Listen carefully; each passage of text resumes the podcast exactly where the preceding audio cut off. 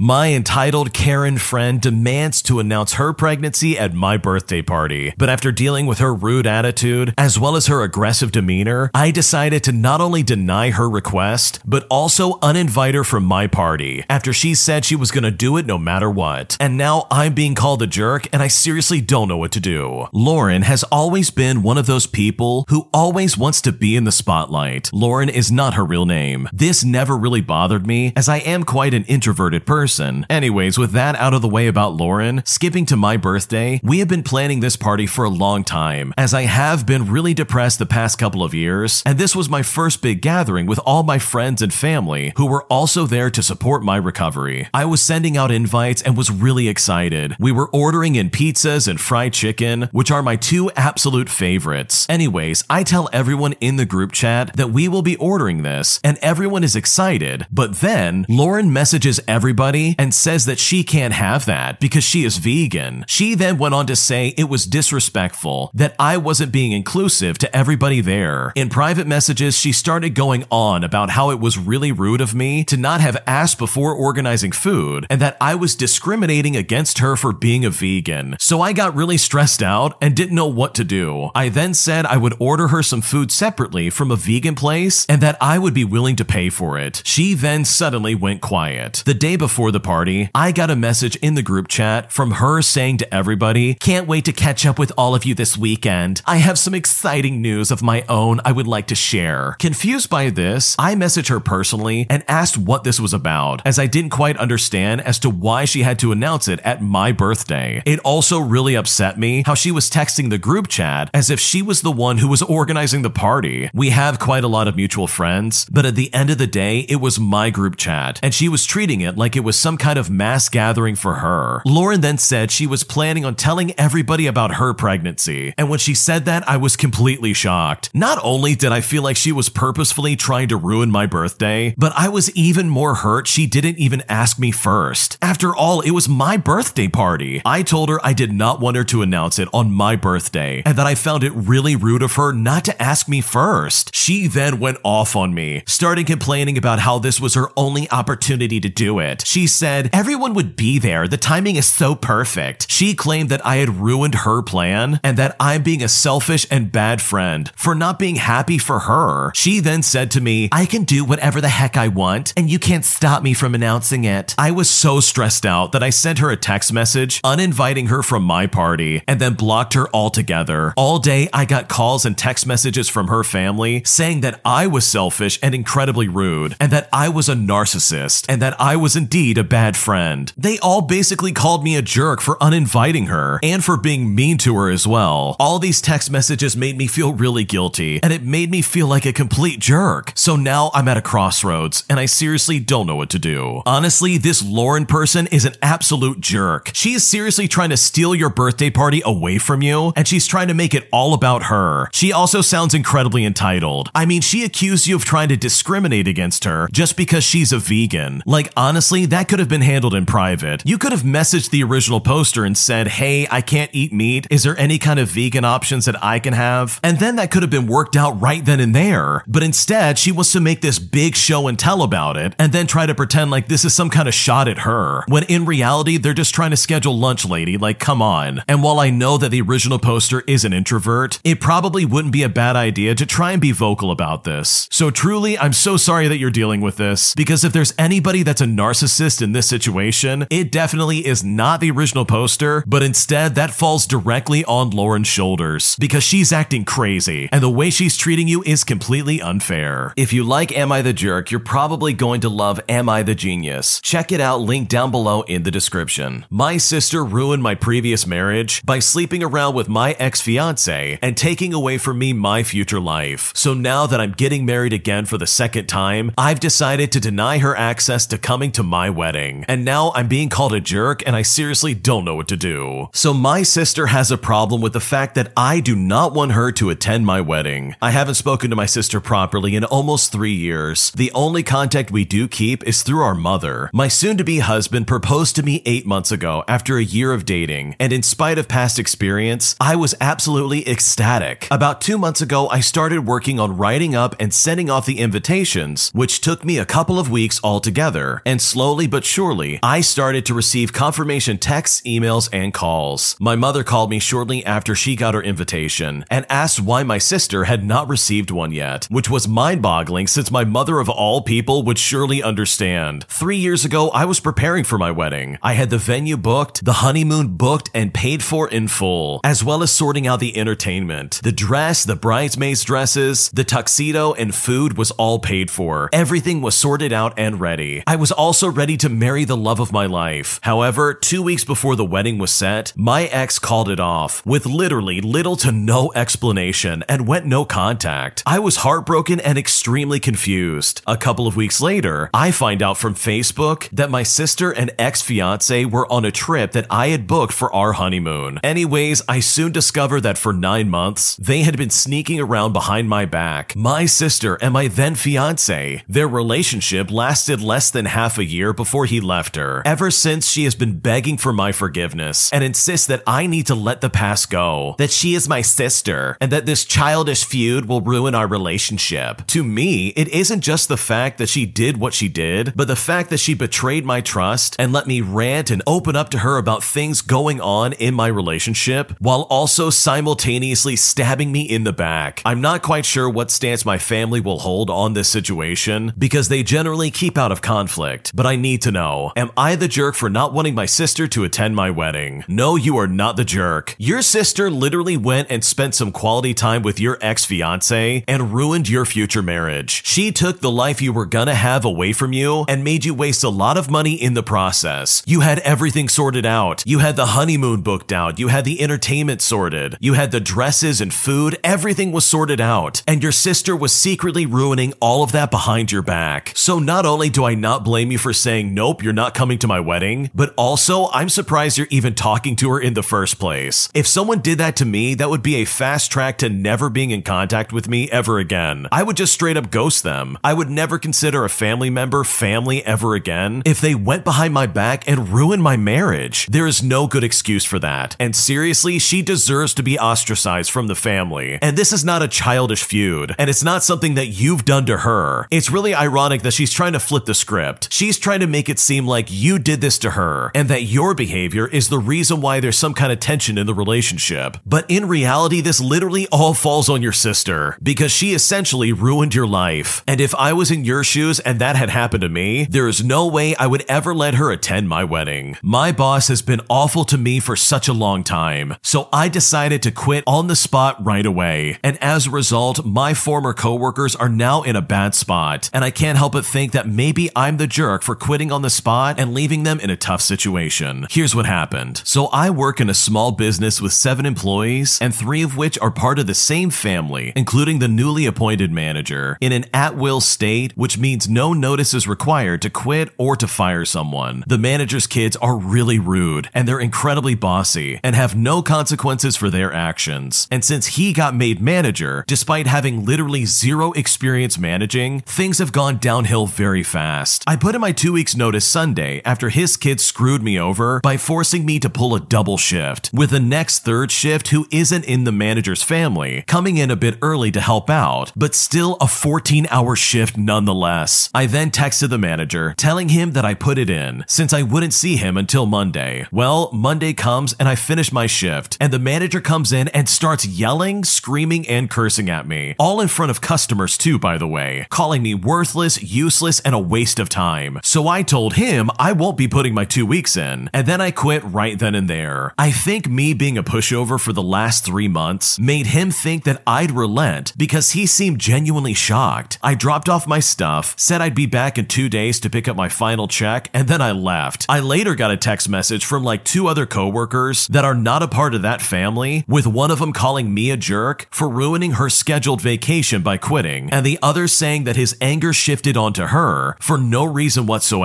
and she was going to quit as well. So while I don't think I'm the jerk for quitting, am I the jerk for putting three other coworkers that aren't a part of my manager's family in a bad position? What should I do? You quitting and them getting bad situations is not a reflection of you in the slightest. It is a reflection of poor management. It's a reflection that maybe this small business shouldn't try to employ family members who are clearly incompetent and absolute morons. This guy has zero managing experience, and then he tries to boss you around as if you don't know what you're doing, when in reality, this is the guy who really is worthless. This manager is a waste of space, and if I was willing to bet, they probably most likely are completely useless to this organization. It's not fair being under the thumb of some family member of the owners of a small business. Trust me, I've been there and it sucks. You can never get anything done without feeling micromanaged, and you're always constantly on edge, especially if their managing style is super aggressive, just like the guy in this story. So seriously, I don't blame you for quitting on the spot. You don't owe them a single thing. They probably would not have even let you take that two week notice, even if that guy didn't blow up on you Monday morning. I mean, seriously, you could do so much better than this. There is no end all be all of jobs. You can always find something else that's better than this garbage. Because truly, nobody deserves to get treated this way. If a work environment sucks, you absolutely can change your fate. Because people who act like this and treat their employees like garbage truly are massive losers in life, and they will never amount to anything other than a failing small business. My neighbor keeps trying to have me babysit their kids, despite the fact that I really don't want to do it, and now I seriously don't know what to do. So I have a neighbor whose kid is the same age as my oldest kid, and that's seven years old, and they've been friends since they started kindergarten together two years ago. She, meaning the neighbor, also has her sister and her nephew living with her, as well as her husband, and her nephew is about five years old, about the same age as my youngest, who also will be five in September. They are not so well off, despite the fact that we're kind of in the same boat, but they're all working full time jobs on different shifts from each other. So three adults in one house working full time. Meanwhile, my husband is the sole income for our household because I have a couple of health problems that cause chronic pain. So it's easier for our household if I stay at home with the kids, saving us the cost of childcare. This neighbor asked me if I could watch her son and her nephew for a few hours one day a few weeks ago, to which I said sure, no problem. Then she asked again that same week, this time for much longer, pretty much the entire day, which meant snacks and lunch for an additional two children. Money has been really tight this year, so we make sure there is enough for the kids to eat well, but that's pretty much it for food in the house. I don't mind feeding the extra kids just this once though. But this is where the problems have started. Suddenly, she was bringing her son and nephew to me every single day. She never explicitly said, Hey, could you watch my kids for the summer? Nor has she offered to send snacks and lunch with them, or to maybe even throw five or ten bucks my way so I can buy the extra food for them. And she started to call me late in the night, even calling me at 9:30 at night while I was out at the city's fireworks with my kids and my husband. I ignored the call last night and I didn't pick up when she called this morning. I feel guilty, but at the same time, I never agreed to this. And days like today are why. I'm sore and I'm overtired, and it's enough just to handle my own kids on flare up days, let alone two extras who are very high energy and very destructive. They've ripped the insulation off my back door. They've broken my kids' things. They're always messing with stuff I tell them not to. So am I the jerk for refusing to be a free babysitter? I know it's a jerk move to ghost her, but I'm also a high anxiety person, and I don't do well with confrontation or letting people down, even if I'm being taken advantage of. What should I do?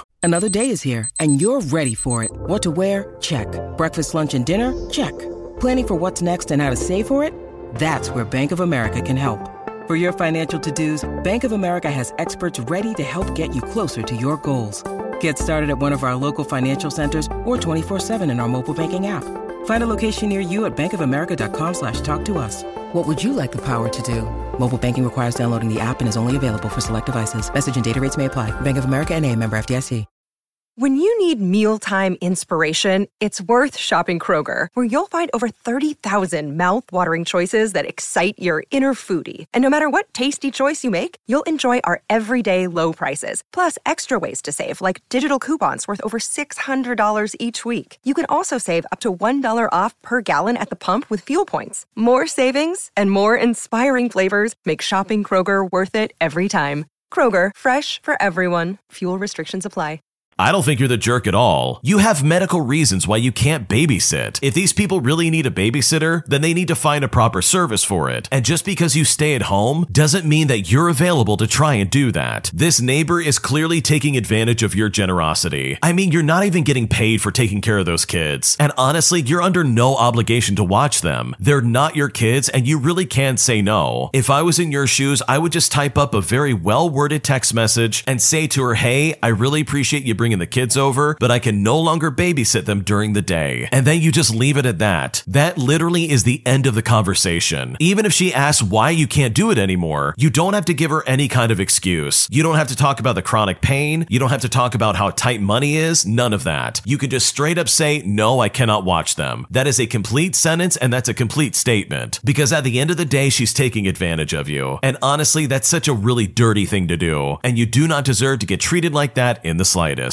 My family is going on a surprise vacation right before my birthday. But even after I help my family plan this vacation, they've decided to exclude me from this vacation altogether. And now I feel so hurt and betrayed, and I seriously don't know what to do. So to start things out, I'm turning 23 next week, and my family decided to book an international family vacation to Bali with literally five days notice. I was fine with it, though a little put off, as I had already started organizing things for my birthday that was coming up, but I was also super excited to be going on a vacation. So whilst my family rang me, mainly my dad ranting about how my mother and sister had bullied him into this trip by organizing it without his permission, I set to work helping to book everything. For background, I am the eldest daughter and usually do all the research for family vacations. The trip initially involved a hotel which had extremely bad reviews for mold or dirt, which my mom is sensitive to. So I spent the day messaging my dad all the hotel alternatives whilst being made very aware that as a family of five, as the fifth member, I was complicating bookings a lot, often requiring a third room. So I rang my father and said if he absolutely had to, they could leave me behind, as I know my sister had already gone ballistic about this trip, as all her friends are in Europe. But if so, that I would appreciate if they could be home for my birthday. I made it very clear that I didn't want to sit out, and that for only three reasons would I be okay with being left behind. For one, if the expenses was too much, such as requiring an additional expensive room. Secondly, if logistically it was impossible, being that the holiday or hotel package couldn't fit five people. And for a third reason, if the trip would run into my birthday. The next day, I ring my parents, and they tell me they have sorted this fantastic trip with Hilton, but that I'm not coming. Now, I was bummed, as it meant that I would be alone on my birthday, but assumed that being so late notice, it must have been impossible to include me as well. I asked them what the struggle was, and it was revealed that they didn't even try to add me. I was annoyed, but I said I would ring up the Hilton Hotel and see if one room can sleep three people without having to share a bed. And then I found out that they have a sofa bed, which meant it was cheap and easy for me to go. And yet, when I told my dad, he said it was so stressful making the original booking and that he couldn't be bothered to ring them up and get the room reservation updated. So I rang my mom and she said that she didn't want three kids in a room. I am now furious with my family. I feel betrayed that they would willingly leave me alone on my birthday at such short notice and ditch our plans. I'm angry that they didn't even try and that even when I patiently found a solution, they didn't even have the motivation to try and include me. I live out of home and I'm constantly organizing things for my parents' birthdays, and I feel super hurt that despite being a high achiever that they constantly gloat about, I am apparently not worth the return effort, and that it is especially evil to have your daughter plan trips that you then exclude her from. So am I the jerk for getting mad? I feel exhausted, isolated, and I feel like my birthday has been completely ruined. You're not the jerk. Your parents are absolutely unreasonable. First and foremost, I would not have given them any kind of out because it really does seem like your parents are super lazy. You basically laid out every excuse in the book, basically saying, oh, if these things don't line up, don't worry, I can always stay back. But what they heard is, oh, she's willing to stay back? Cool, let's not schedule her at all. Like they were basically given an excuse to exclude you from this vacation. So, in that regard, I don't think that was a wise thing to do. But also, the fact that they don't want to try and fight for you being on this vacation is proof enough in my mind that they clearly did not care about you coming on this vacation in the slightest. But instead, they only wanted you to try and organize it and figure it out for them because, again, I really think they're just too lazy to do it. And that's unfortunate for you. You're clearly a very smart and skilled individual, and your parents just love to gloat about it. So it all really is such a shame that your father couldn't call up the Hilton Hotel and be like, wait, we need to reserve a room with a couch sofa or something like that so that you can be involved. There's no good excuse for his behavior, and your family really is awful for doing this. So I don't blame you for getting mad in the slightest because I know for a fact if I put all this work in to get a vacation ready for my family, I also would be furious to be left out all of a sudden. My entitled manager mocks me for getting sick, claiming claiming that he hasn't gotten sick in nine years, while also demanding that I show up to work no matter what. So I decided to maliciously comply, and as a result, he got sick with my sickness and had to take an entire week off just to get better. Here's what happened. So, for reference, this story takes place in around 2017, so this is definitely before COVID. I used to work in a training center for a Fortune 500 company. When class wasn't in session, the building normally only had four people in it me, the boss, and two trainers. I called in sick two days in a row because I had some nasty lung infection. On the second day, the boss starts ranting at me, saying that kids these days have no discipline. I haven't taken a sick day in nine years. I tried asking if he wanted me to get a doctor's note, but he was pretty adamant about me coming in the next day. He said that he could decide if I'm actually sick, and he can send me home if I really am. I was one of the few women working in that section of the company, less than half of everybody's age, and I felt like arguing with him was just going to be a bad idea, so I decided to maliciously comply. That morning, I decided to not pump myself full of cold medication and just go in raw. As soon as I walked in the door, the trainers looked at me and I said, I'm very sick. You might want to give me some space. They looked at me wide eyed, nodded their heads, and went to a different section of the building. The boss hears me coughing so hard, I'm having to actually gasp for air like I had just emerged from the depths of the ocean. He walks in and says, Oh, you really are sick. You should go home, but I don't understand how you got this sick. He then reminds me that he hasn't taken a sick day in nine years. So I drive home and I come back in the next day. The trainers look at me and say, What in the world are you doing here? So I responded by saying, The boss said that if I'm actually sick, he can send me home. They just laughed and avoided my section of the building. The boss once again hears me coughing and gasping for air and comes in and dismisses me again. And this time tells me that he doesn't need more proof. I can come back when I feel better. Four days later, Mr. I haven't taken a sick day in nine years was indeed very sick with some nasty lung infection and was out for an entire week. So it honestly makes me think that maybe he should try to have more discipline. I cannot stand working for people like this. Here you are getting sick as a dog, and then suddenly your boss is going to be like, Oh, I haven't taken a sick day in nine years. First off, chances are he's probably lying. He's probably just saying that to make himself look good, when in reality, he probably has taken a sick day. I'm not saying that people don't do that, there are just some people who don't get sick. But for the rest of us who occasionally do get sick, it's completely normal and it really is just not a big deal. So, with that in mind, I love the fact that he got sick and he was out for an entire week. I mean, this guy made you show up to work sick. Why does he get the luxury of staying home for an entire week? Oh, that's right, because he's the boss. All those nine years of being dedicated and having discipline suddenly just goes out the window the second you're in power and you can make all the decisions. So, good for you for getting this guy sick. He